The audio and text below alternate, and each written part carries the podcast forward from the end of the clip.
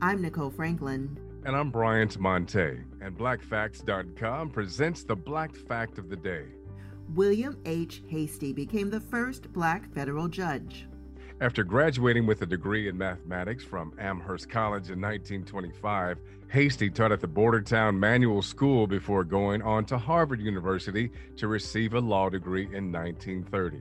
During the early 1930s, he argued his first civil rights case when he represented Thomas Hocutt, an African American who challenged the whites only policy of the University of North Carolina. He began his federal career as a solicitor for the Department of Interior in 1933. Upon the recommendation of Interior Secretary Harold Ickes, President Franklin D. Roosevelt nominated Hastie to the U.S. District Court in the Virgin Islands.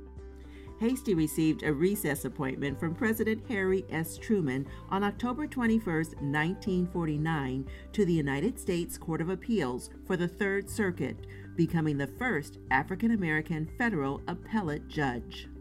For more Black Facts, join Black Facts Nation at blackfacts.com forward slash join. This is your daily insight into Black history.